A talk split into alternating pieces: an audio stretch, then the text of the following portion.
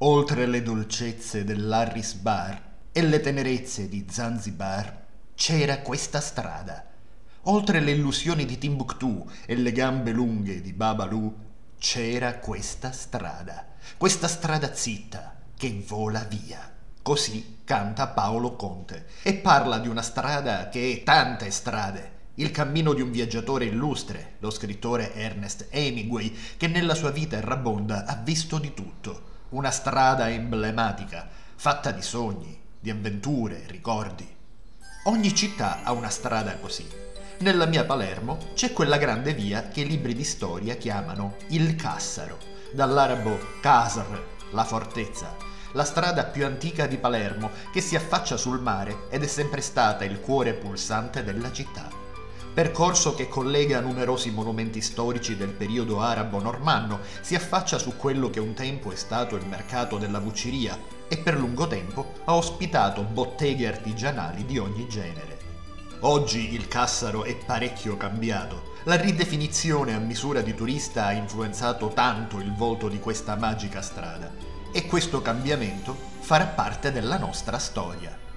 Quello di cui voglio parlarti davvero, però, riguarda una bottega in particolare, una libreria che non era una libreria, un negozio dove si vendevano fumetti, ma dove si facevano anche altre cose, cose insolite per una bottega del centro storico.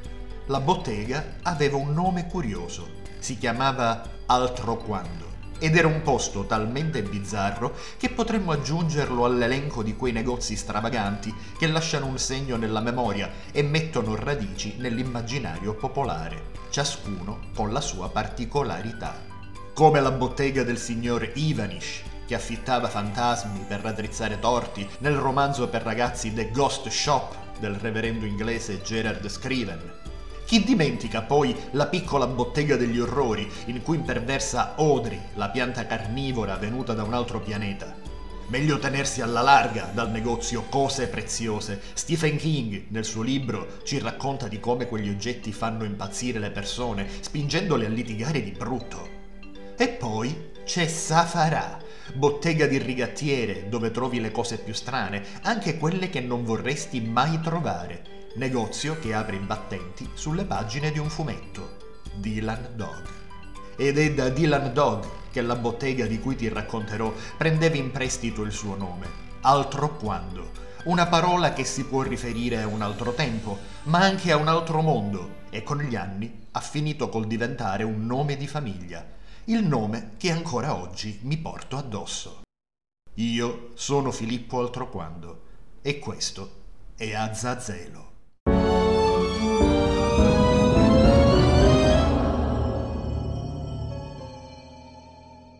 All'inizio degli anni 90 in Italia aprivano le prime fumetterie e a noi che eravamo ragazzi sul finire del XX secolo questa era una cosa che faceva un sacco strano. Un negozio, una libreria, ma dove si vendevano fumetti. Quegli albi che avevamo sempre acquistato in edicola, spesso facendo veri pellegrinaggi tra un chiosco e l'altro per scovare il titolo che stavamo cercando.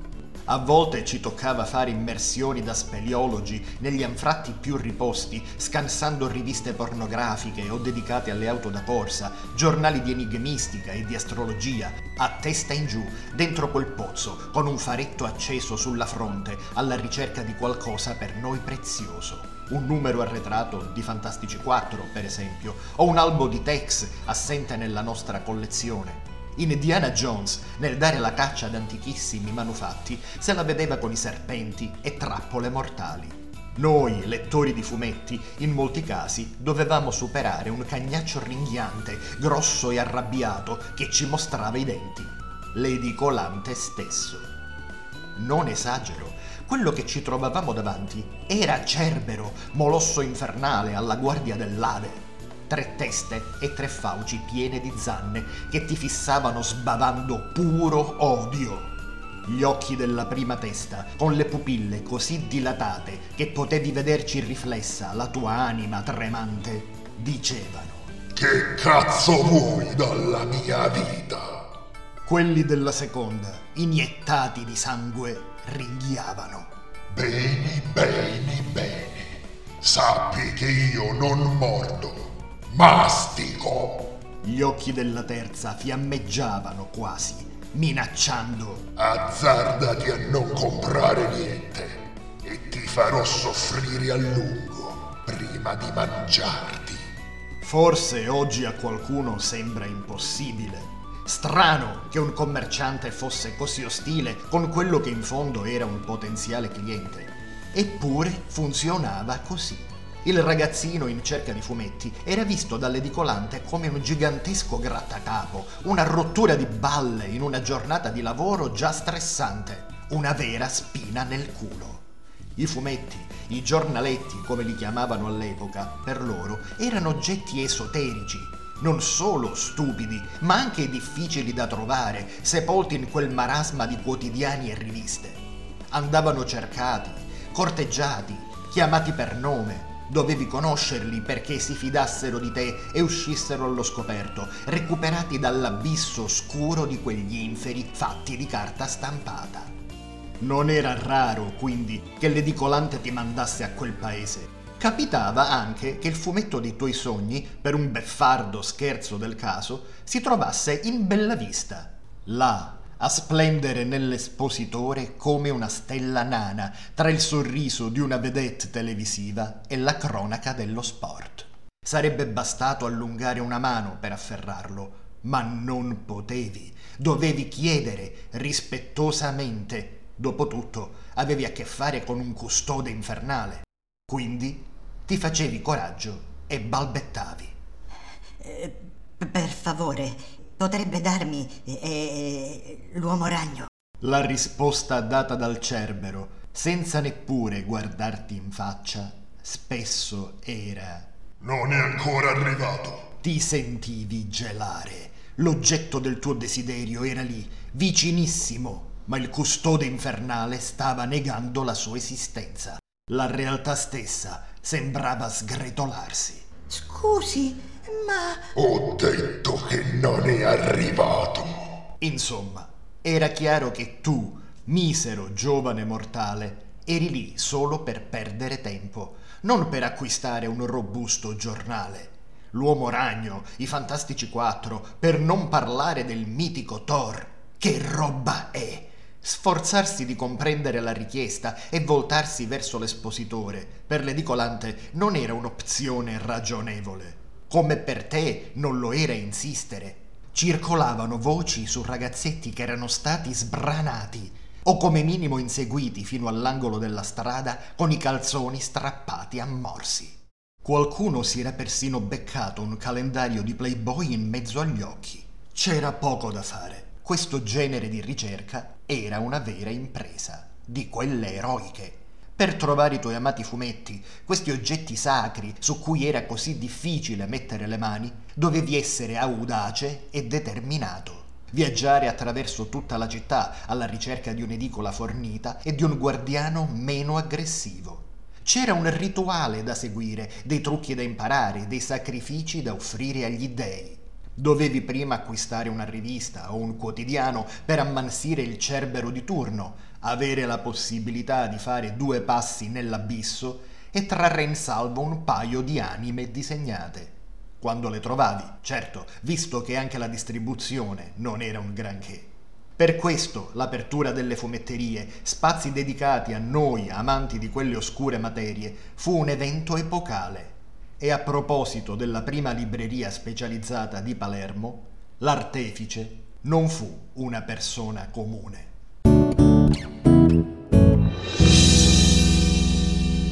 Salvatore Adelfio, il fondatore della libreria Altroquando, all'inizio degli anni 90 ne aveva compiuti 40 e la sua vita aveva già del romanzesco.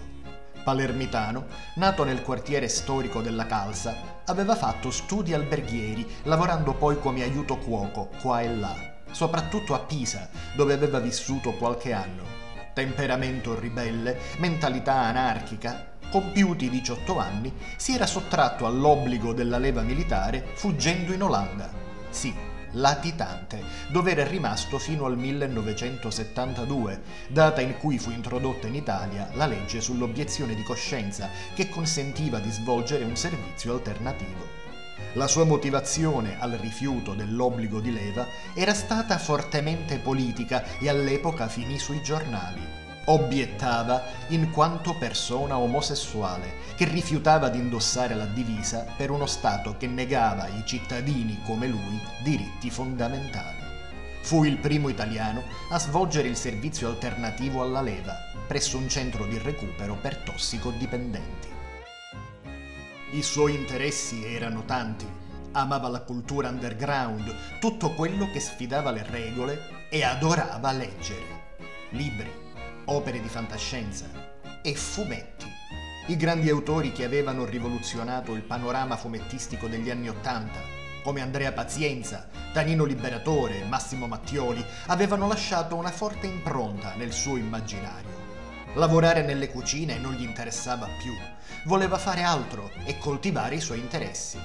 Il libraio, per esempio, ma non uno qualunque, qualcuno al timone di una libreria che fosse come una nave in viaggio verso mete inesplorate, mentre ispirava altri a leggere, a scoprire cose non scontate. E allora, perché non una fumetteria? In Italia avevano appena cominciato ad apparire, ma in città non ce n'era ancora neppure una. Nel 1991 Salvatore aveva rilevato la licenza di un'edicola sul Cassaro di Palermo, una di quelle spaziose, un vero negozio. Anni dopo mi raccontò delle conversazioni con l'edicolante precedente, un cerbero vecchia scuola che gli aveva parlato della clientela abituale e in particolare di un soggetto che definiva il tipo strano. C'è questo ragazzo che viene ogni mattina in bicicletta. Un tipo veramente strano, occhialuto, con un musetto da sorcio. Non gli interessano i giornali, cerca solo fumetti. Mi parla di cose curiose, pronuncia parole incomprensibili. L'uomo bagno, Torque, Marcel. Devi essere paziente con lui. È noioso, però spende un sacco di soldi per quelle stronzate. Impiega un'ora a razzolare qua in giro. Un po' mi rompe i coglioni, ma se non altro compra riempie lo zainetto, rimonta in bici e se ne va, soddisfatto come se avesse trovato pietre preziose. Per me è un po' matto. Il tipo strano aveva un nome, si chiamava Maurilio. Sarebbe diventato uno dei clienti e degli amici più cari di Salvatore dopo l'apertura del nuovo negozio. Negozio che nel tempo si sarebbe allargato e avrebbe preso a cercare un nome che permettesse ad altri tipi strani di capire che lì si vendevano fumetti e loro erano i benvenuti. Maurilio fornì parecchi suggerimenti. Perché non chiami il negozio la zona negativa? C'erano anche altre idee. La famiglia dei clienti fumettofili cresceva ogni giorno. Asgard, Attilan, erano tutti nomi di luoghi fantastici presi dalle pagine dei fumetti. Il brainstorming durò qualche giorno. Alla fine fu pronunciata la parola che fece suonare il campanello giusto. Altro quando, quando, quando. A suggerire questo nome fu un cliente aspirante fumettista di nome Alessandro. Gli orrori di Altro Quando, il secondo speciale di Dylan Dog, disegnato dall'immenso Attilio Micheluzzi, era uscito solo tre anni prima, nel 1989. Un'avventura in cui Altro Quando era il nome con cui due creature aliene di passaggio nella nostra galassia con la loro astronave chiamavano la Terra. Per loro un altro dove, un altro tempo, un pianetino brulicante di esserini bizzarri, affannati a vivere storie terribili e divertenti. Storie per lo svago di un annoiato monarca spaziale, narrate da un piccolo valletto dal gran nasone, chiamato Azazello. Voglio vedere. Consulta il computer di bordo e accertati che non ci sia amore su quel pianeta. Subito, nel giro di quattro anni, mio repellente signore. I tipi strani, in sostanza i primi clienti della libreria, erano davvero strani, o perlomeno strampalati. Hai presente la cantina di Moss Eisley sul pianeta Tatooine nel primo film di Star Wars? Ecco, quella. Mi dirai, beh, ma lì erano tutti alieni, di tante razze e forme per di più. Credimi, non è che facesse una grande differenza. La fauna di Altroquando, per quanto terrestre, era variegata in modo pittoresco. Pensa a tutti quei ragazzi abituati a schivare gli improperi di edicolanti idrofobi, attrezzati come impavidi esploratori, pronti a sfidare la sorte alla ricerca di tesori perduti. Pensa al giubilo che provarono nello scoprire finalmente un posto dove erano i benvenuti, dove il negoziante parlava la loro lingua e poteva sfamarli servendo loro pasti a base di carta, inchiostro e nuvolette. Mettili insieme, conoscili, ascoltali. È vero, ho detto che erano terrestri, ma forse su questo qualche dubbio ci può stare. Non che entrando in libreria avresti visto teste con corna da lumaca, esserini con cento occhi o code prensili. Eppure, te lo posso garantire, le chiacchiere che sentivi non erano di questo mondo. No, l'alienità era più profonda di una semplice pelle squamosa. Partiva dal cuore, dai sogni, perché vedi, quei clienti, quei giovani, non si limitavano a cercare fumetti per divorarli volevano realizzarli, scriverli, disegnarli, farne il lavoro della loro vita. A quei tempi era considerata una fantasia da pazzi. Intanto, ti dirò, qualcuno di loro c'è pure riuscito. La libreria che Salvatore aveva aperto conservava la sua funzione ed edicola e quindi continuava a vendere quotidiani a impiegati e professionisti incravattati ogni mattina.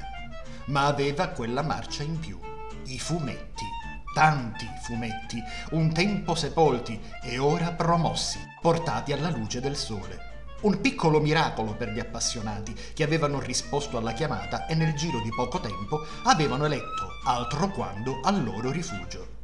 C'era musica nell'aria, come quella nella cantina di Moss Eisley, e parlava di eroi, di avventure, di progetti.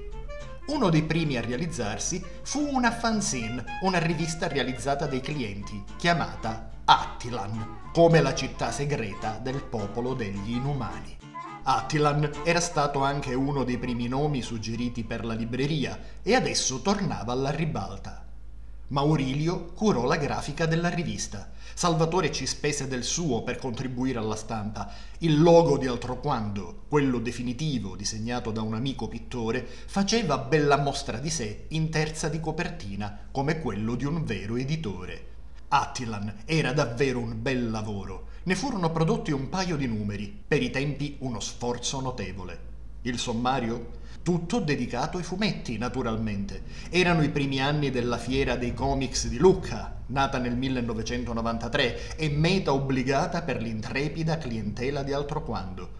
L'esperienza della manifestazione, ancora giovane e fresca, era narrata su carta con ardore sconfinato.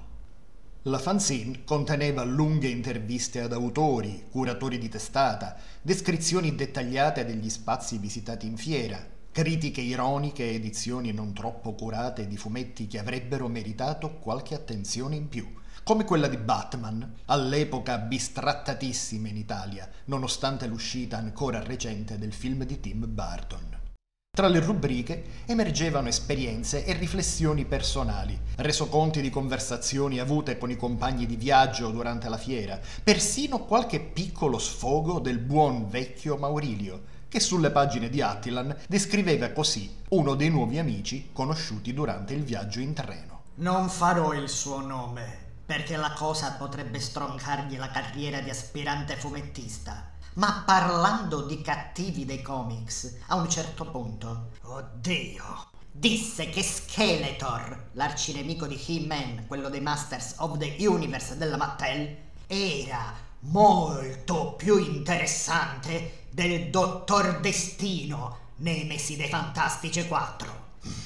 Non sapevo se massacrarlo, compatirlo o buttarmi giù dal treno. Fatto sta che quella notte arrivato in albergo non riuscì a dormire. Beh, magari è meglio non fare il suo nome neanche oggi, ma quel ragazzo crebbe, diventò un illustratore molto in gamba, lavorò in America e riuscì a disegnare per un editore professionista i suoi personaggi preferiti quei Masters of the Universe che lui definiva sottovalutati.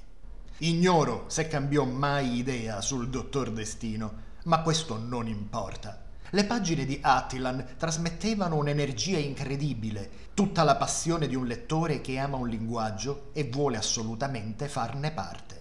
C'era ovviamente anche chi si mostrava critico, qualche cliente disincantato, lettore di fumetti, sì, ma dall'approccio alla vita più concreto. Scusa, eh, per me sono dei coglionazzi. Bravi ragazzi, per carità, sanno pure disegnare. Ma coglionazzi sono e coglionazzi restano. Vuoi sapere perché li chiamo così? Perché non scopano mai e stanno sempre a parlare di fumetti. E che cavolo! Anche a me piacciono, anch'io li leggo, anch'io li colleziono. Però, eh, però, ma prenditela una pausa, vatti a ciucciare una tetta, a mangiare una pizza con gli amici, cazzo esci qualche sera. Invece no, li trovi sempre qui, a parlare di come ha fatto l'uomo ragno a cavarsela quando l'avvoltoio stava per fargli il culo e di quanta ragnatela riesce a portarsi dietro, ma si può. La bottega di Salvatore era stata la prima fumetteria ad aprire in città. L'onda lunga stava arrivando e negli anni successivi ne sarebbero state inaugurate altre. Nel frattempo, i ragazzi, la ciurma di altro quando, si era rimboccata le maniche e celebrava la sua nuova casa con un'esplosione di creatività.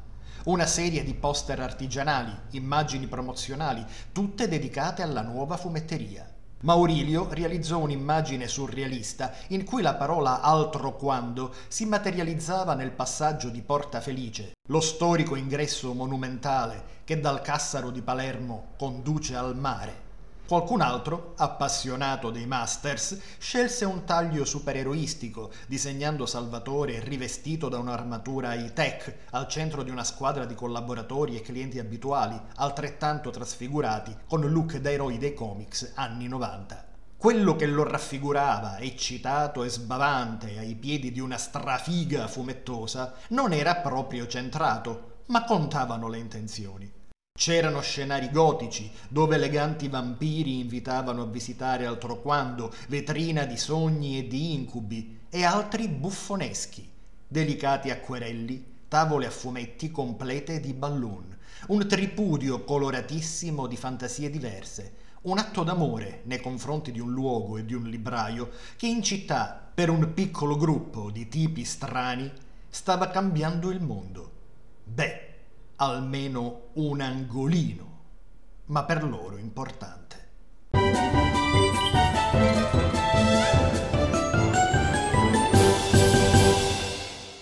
Le storie vivono di personaggi e capitolo dopo capitolo ne arrivano di nuovi, alcuni molto importanti per il nostro racconto. No, non io. Io fui l'ultimo ad aggiungersi alla famiglia. Da qualche tempo, poco dopo l'apertura, era arrivato Duracell. Questo nomignolo, lo stesso di certe batterie di piccola taglia che garantivano lunga durata, gli sarebbe stato affibbiato più avanti, ma anticipiamo. Duracell era un personaggino mica male. Avrebbe fatto la sua figura in un romanzo di Daniel Pennac oppure in uno dei fumetti underground di Peter Baghi un ometto di circa un metro e sessanta. Che dico, meno, un soldo di cacio tutto nervi, la cui energia soverchiava la statura modesta al punto di tracimare travolgendo tutto e tutti. Un tornado tascabile che avrebbe attraversato la libreria lasciando segni tangibili della sua elettrica presenza. Il suo arrivo in negozio aveva seguito dinamiche traverse. Quando altro quando aveva aperto i battenti, Duracell non era più un giovanotto, ma un signore già in pensione, che aveva lavorato per anni come rappresentante per un noto marchio di penne a sfera e ora trascorreva le sue giornate dedicandosi alla casa, alla cura del giardino e alla riparazione di piccoli oggetti. Duracell aveva questa caratteristica l'assoluta incapacità di restare fermo, una frenesia incontrollabile che lo spingeva a muoversi, agire, fare cose, anche quando non ce n'era esattamente bisogno. Sua moglie, Fosca, era infermiera lavoro che le faceva passare molto tempo fuori casa, mentre il marito pensionato, solo tra le quattro mura, bolliva, friggeva e si consumava alla ricerca disperata di qualcosa da fare. In fondo era una batteria a lunga durata e aveva ancora tante energie da consumare. Duracell era capace di stuccare e riverniciare una stanza perfettamente in ordine per il puro gusto di farlo.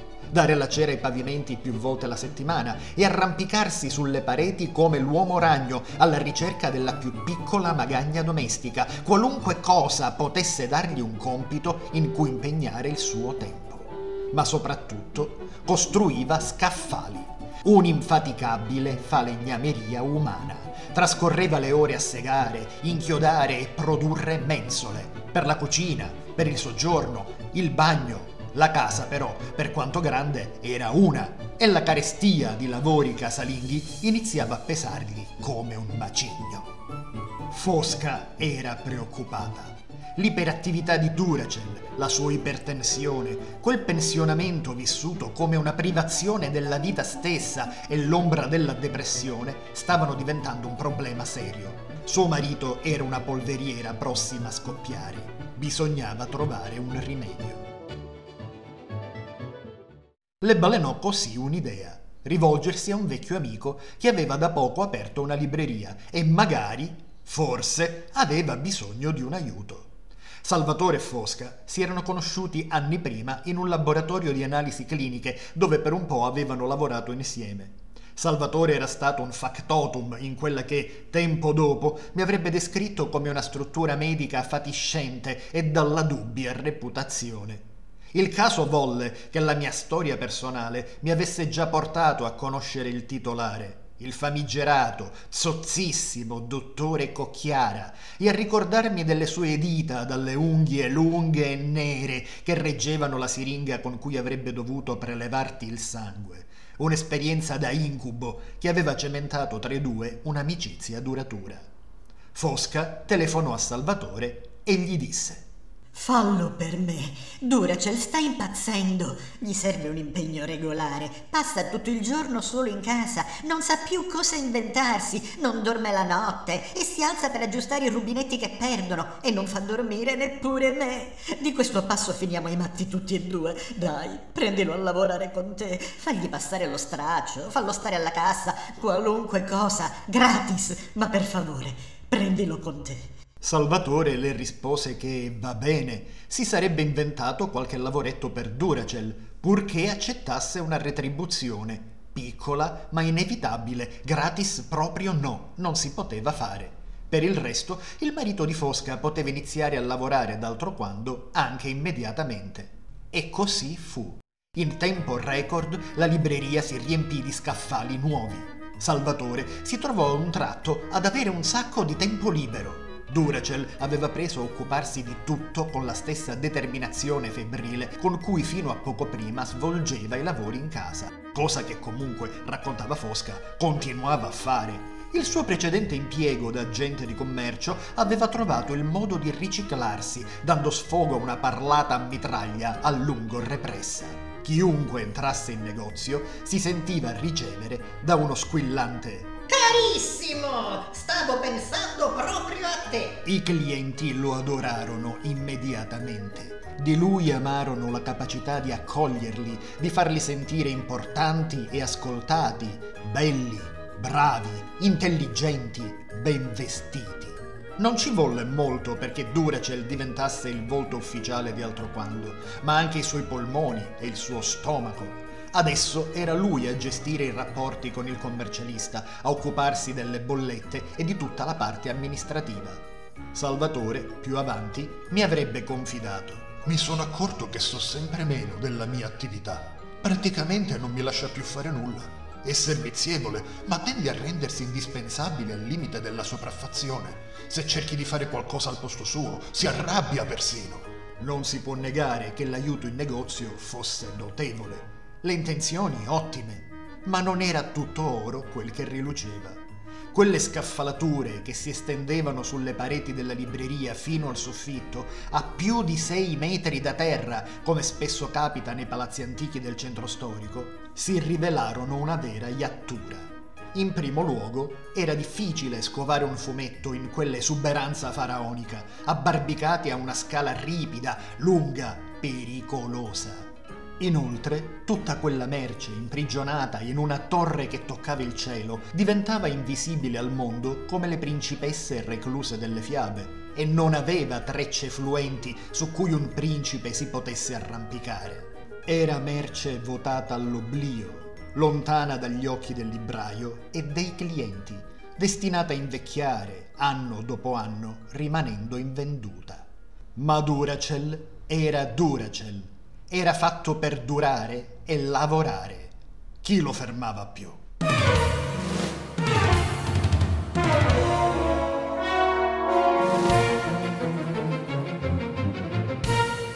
Il cassonetto fu un'altra espressione di quello che la libreria stava diventando in termini di comunità, oltre che di attività commerciale. Attilan, la rivista creata dagli stessi clienti e durata un paio di uscite, conteneva tutta la passione e le aspirazioni fumettistiche di chi l'aveva progettata. Il cassonetto era qualcosa di diverso, ancora più povero, più naif, incasinato come un bazar. Il progetto era nato da un'iniziativa di Salvatore. Produrre una rivista essenziale utilizzando una semplice fotocopiatrice che raccogliesse contributi artistici degli avventori della libreria, ciascuno secondo il proprio estro personale. La rivista dunque non aveva un sommario, anzi non era neppure una rivista, piuttosto un cassonetto, sì, di quelli per la spazzatura, dove buttare qualunque cosa ti stesse passando per il cervello o si trovasse sul fondo di uno dei tuoi cassetti. Il motto lanciato da Salvatore era proprio questo. Al cassetto preferisco il cassonetto. Sembrava il jingle pubblicitario di un carosello vecchio stile. Il cassonetto era una piccola discarica di carta diffusa gratuitamente tra i clienti della libreria che ospitava disegni, foto artistiche, poesie, racconti. Qualcosa che oggi probabilmente apparirebbe anacronistico considerata l'esistenza di internet e le infinite piattaforme dove i creativi hanno modo di allestire la loro vetrina personale. Ma allora si viveva in modo diverso e mettere su della carta da due soldi, fotocopiata e spillata, le proprie pulsioni creative aveva un suo senso.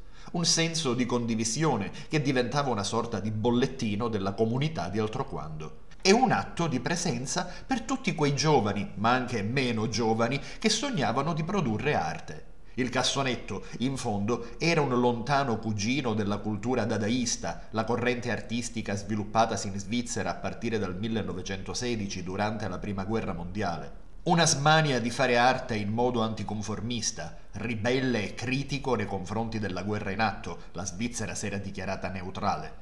Alla maniera dei dadaisti, in piccolo e in un certo senso, la comunità della libreria rispondeva al nascente concetto di globalizzazione, stravolgendo le logiche dell'editoria ufficiale e proponeva dei cocktail di arti visive, letteratura, fumetto, condite con un pizzico di goliardia. Come tutte le fanzine autoprodotte, il cassonetto era un progetto clandestino, al di fuori cioè dalle norme vigenti dell'editoria.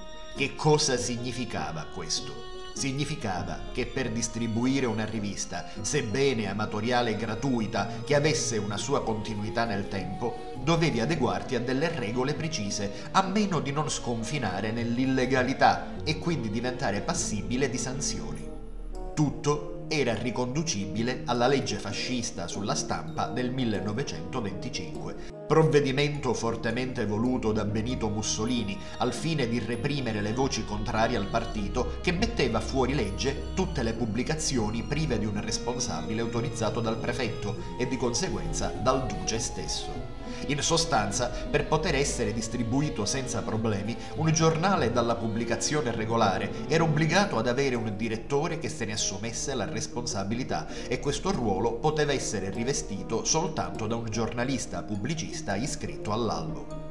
Dopo la caduta del fascismo, la Repubblica non apportò nessuna modifica alla legge sulla stampa emessa durante il ventennio le norme sono rimaste sostanzialmente le stesse, per cui stampare in proprio un giornale, una rivista, anche solo per motivi amatoriali, era una questione da prendere con le pinze, in quanto più la tua pubblicazione si diffondeva, più aumentavano i rischi di essere chiamati a rispondere della trasgressione alla vecchia, ma ancora vigente, legge sulla stampa. Il problema era girabile in due modi Esistevano pubblicisti di idee liberali disposti a farsi carico del ruolo di responsabile per le iniziative autoprodotte e c'era la possibilità di far figurare la tua rivista non come testata indipendente, che per uscire avrebbe dovuto essere registrata in tribunale, ma come supplemento di una pubblicazione a norma già avviata. Chiaramente era necessario il consenso della testata in questione e trovarne una disponibile non era sempre facilissimo. Un altro espediente era giocare la carta del numero unico. Una pubblicazione amatoriale che si presentava una tantum, non destinata ad avere seguito nel tempo, era omologata ai volantini e pertanto tollerata. Per questo il cassonetto di altro quando ebbe una vita stranissima e varie identità, uscendo come una serie di numeri unici differenziati tra loro da una piccola variante nel titolo. Al primo cassonetto sarebbe seguito il cassonetto freak, e poi, allo scoccare del nuovo secolo, il cassonetto dell'anno 1. Al cassonetto si sarebbero aggiunte altre pubblicazioni occasionali, tutte realizzate con il sempre valido sistema della fotocopia, sempre prodotte con il supporto economico di Salvatore e del suo altro quando. Pubblicazioni come Burp, sì, Rutto in inglese, un paio di albi a fumetti disegnati da Lobo, giovane fumettista di talento che in seguito si sarebbe fatto notare anche in ambito professionale. Burp era una raccolta di vignette nonsense, praticamente mute, i cui protagonisti erano due creature grottesche, un esserino simile a una grossa patata, con occhi, bocca, due gambotte e senza braccia, e un altro personaggio più slanciato, simile a un profilattico antropomorfo, con una cresta di serbatoi multipli sulla testa. Il concept consisteva nell'amore impossibile del profilattico per l'ottusa patata deambulante e nei suoi disperati, tragicomici tentativi di farsi notare, ricevendo sempre e soltanto un sonoro rutto in faccia. Burt, per l'appunto. Lobo si è reinventato anche un gadget per la promozione del suo fumetto in libreria, la Burp Cola. Non si trattava, a dirla tutta, che di una bottiglia di Coca-Cola cui era stata sostituita l'etichetta, sempre rossa e bianca, ma con la scritta Burp, a ricordare il primo effetto della bibita su chi la beve e i protagonisti del fumetto. Nessuno ne bevve neppure una goccia. Rimase lì, ermeticamente chiusa con il suo tappo rosso e il contenuto integro, esposta in libreria per anni, parecchi anni. Quando, più tardi, mi aggiunsi alla famiglia di Altroquando e mi trovai ogni giorno di fronte a questo bottiglione di bibita scaduta, con Lobo ormai trentenne che gironzolava in negozio, diedi vita a questo tormentone. Potresti bertela una buona volta, questa burp cola. Sta qui a prendere polvere e a me serve spazio in scaffale. La risposta di Lobo era strafottente e disinteressata. Ma buttatela quella stupidaggine. Salvatore interveniva a sua volta tra il serio e il faceto. Ma che buttare, ma che bere! Giù le mani, è un oggetto da collezione. Un giorno varrà una fortuna quella roba lì. Vuoi sapere una cosa? Saranno passati trent'anni e non credo che abbia acquistato chissà che valore.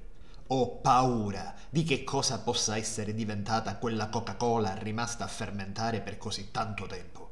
La bottiglia di plastica ha finito col deformarsi un pochino e penso che prima o poi si dissolverà, divorata dall'interno dal suo intruglio mutante. E allora chissà quale blob alieno, finalmente libero, invaderà il nostro pianeta. Magari ci ingoierà tutti, come in quel vecchio film. Mi sento come il guardiano di un'antica reliquia, un po' maledetta. Non riesco a decidermi a buttarla via. Proprio no.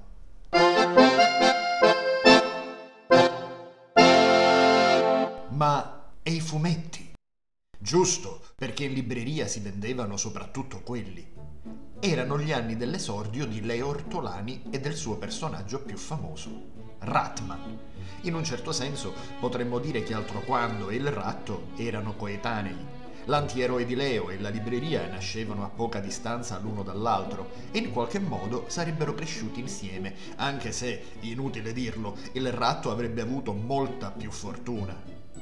Leo, geologo di professione, aveva iniziato il suo viaggio nel 1989 vincendo un concorso indetto dalla casa editrice Comic Art e pubblicando la prima storia del ratto su Spot, autori esordienti alla ribalta, supplemento della rivista antologica L'Eternauta. Fu subito chiaro che il personaggio, ma soprattutto il linguaggio innovativo di Leo, avevano un potenziale incredibile tra la parodia e una narrazione umoristica della vita reale, dove l'ironia, spesso nerissima dell'autore, scardinava miti fumettistici e convenzioni del quotidiano.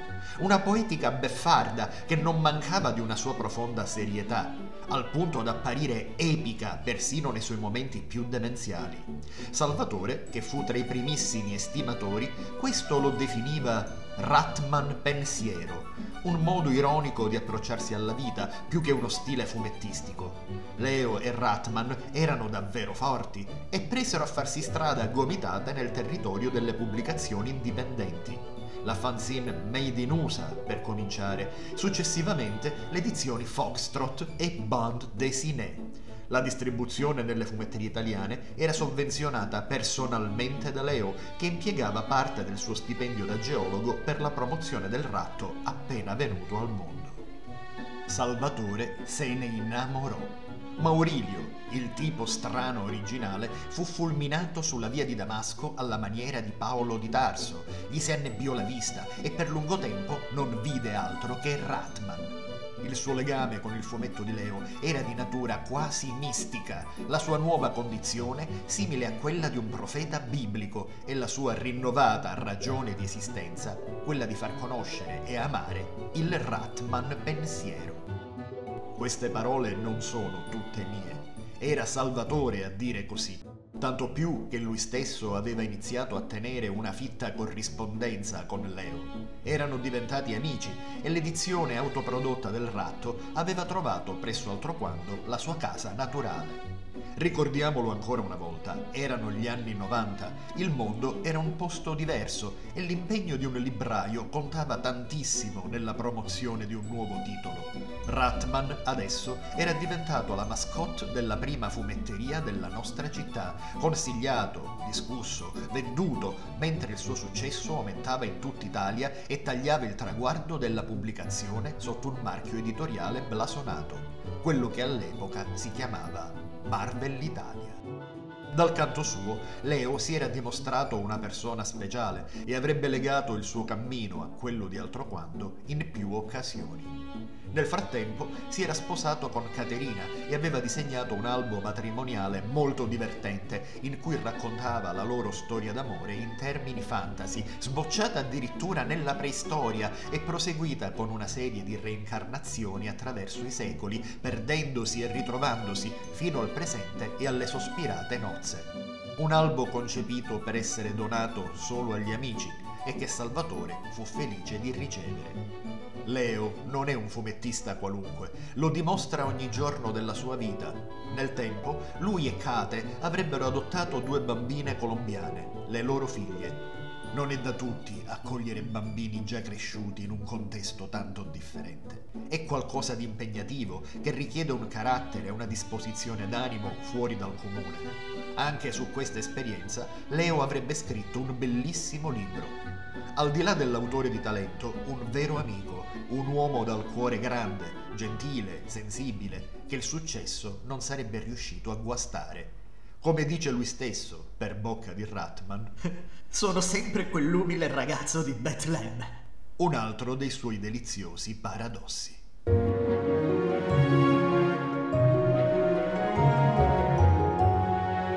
E tu mi chiederai, tu nel frattempo dov'eri?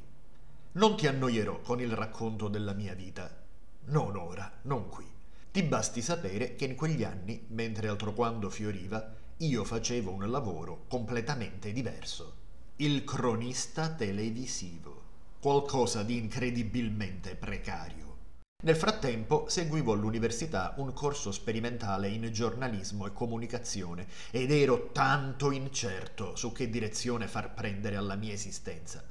Qualche anno prima ero stato impiegato in una libreria di Varia. Sì, aiutavo a vendere libri, al servizio di un isterico maleducato, pace all'anima sua, che trattava i dipendenti con i piedi. Non è il caso di perderci tempo, se non per dire che il mio rapporto con le librerie aveva origini lontane. Poi, avendo una certa facilità di scrittura, mi ero avventurato nel mondo da lupi del giornalismo.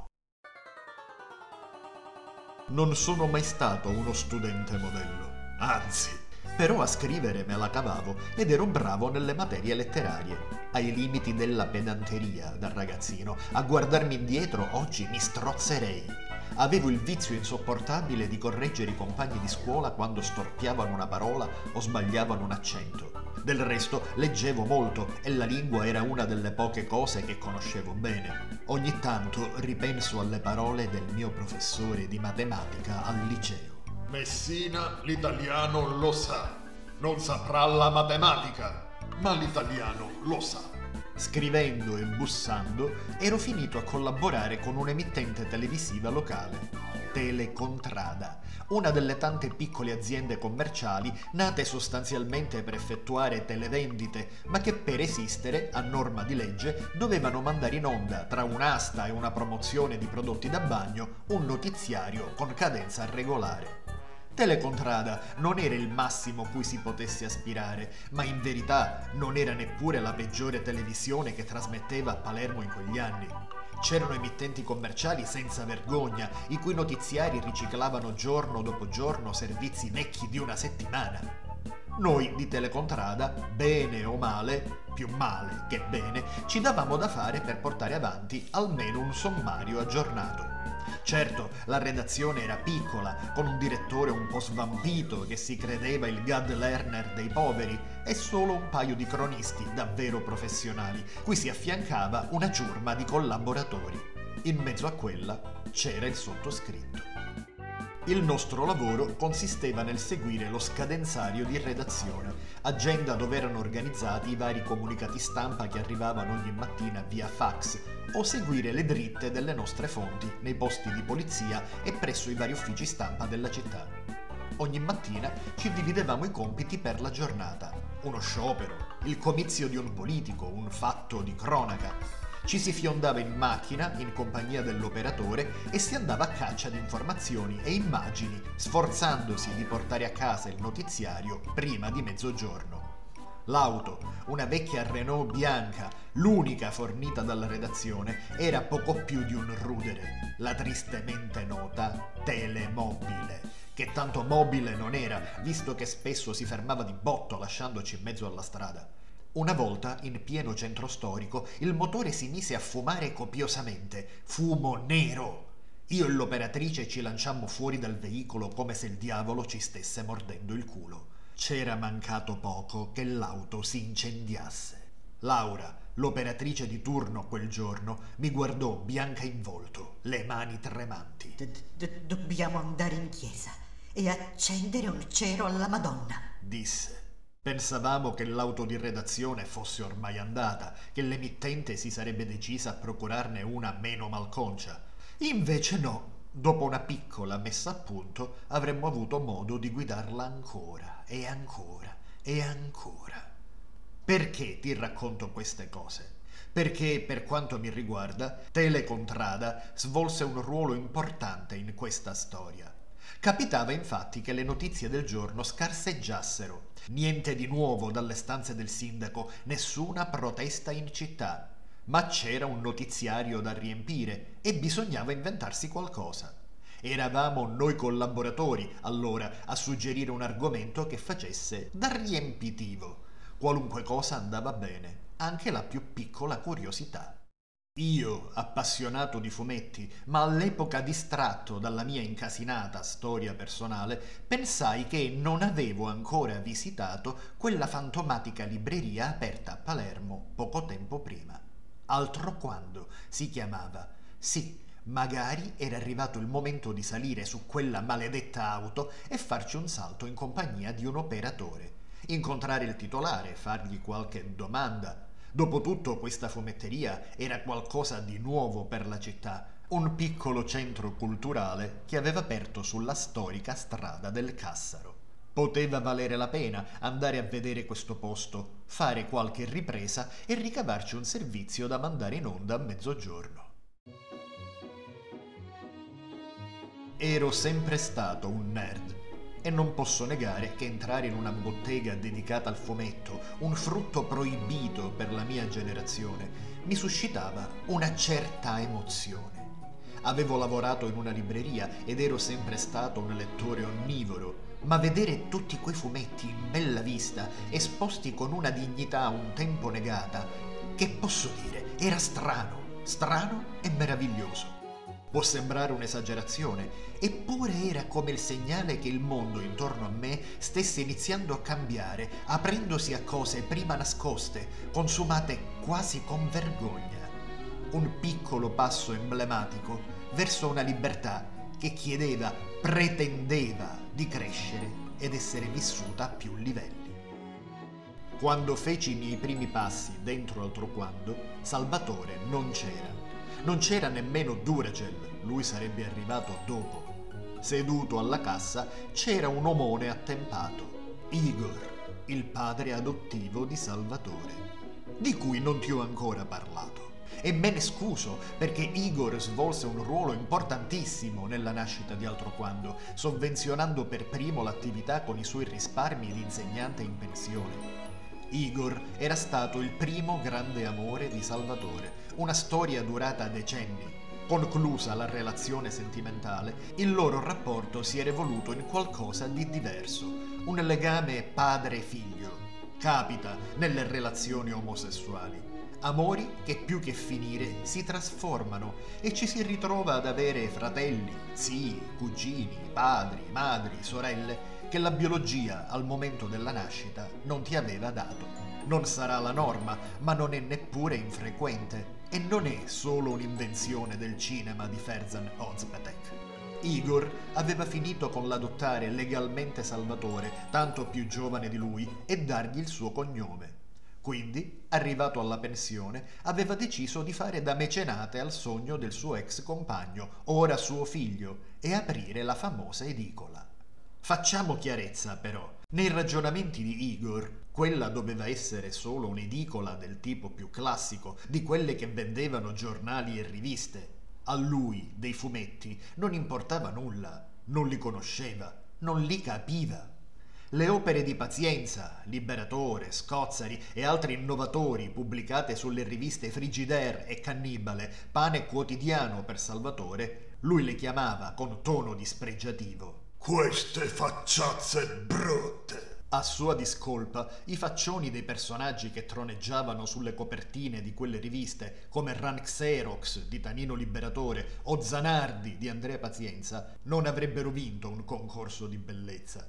E per Igor, facciazze brutte, era diventato il generico sinonimo della parola fumetto. Va da sé che molte delle scelte fatte da Salvatore nel caratterizzare l'attività appena avviata, Igor le viveva come una follia. Per questo, quando si trovava in negozio, tendeva a trattare con la massima cortesia l'impiegato di banca venuto ad acquistare il suo quotidiano preferito e a manifestare insofferenza nei confronti di chi invece entrava in negozio alla ricerca di fumetti. Quelle facciazze brutte. Sì, Igor era diventato il classico cagnaccio da edicola cui i giornaletti davano l'orticaria. Per questo e peraltro di lì a poco avrebbe preso una strada diversa, distante dalla libreria, lasciando spazio a una nuova generazione di personaggi, primo tra tutti l'irrefrenabile Duracell. Ma per il momento era ancora lì a ricevermi in qualità di giornalista tra le mura di altro quando e a dirmi che dovevo attendere, visto che Salvatore era fuori per una commissione e lui, poveraccio, dei fumetti non sapeva proprio che cosa raccontarmi. Facciazze brutte!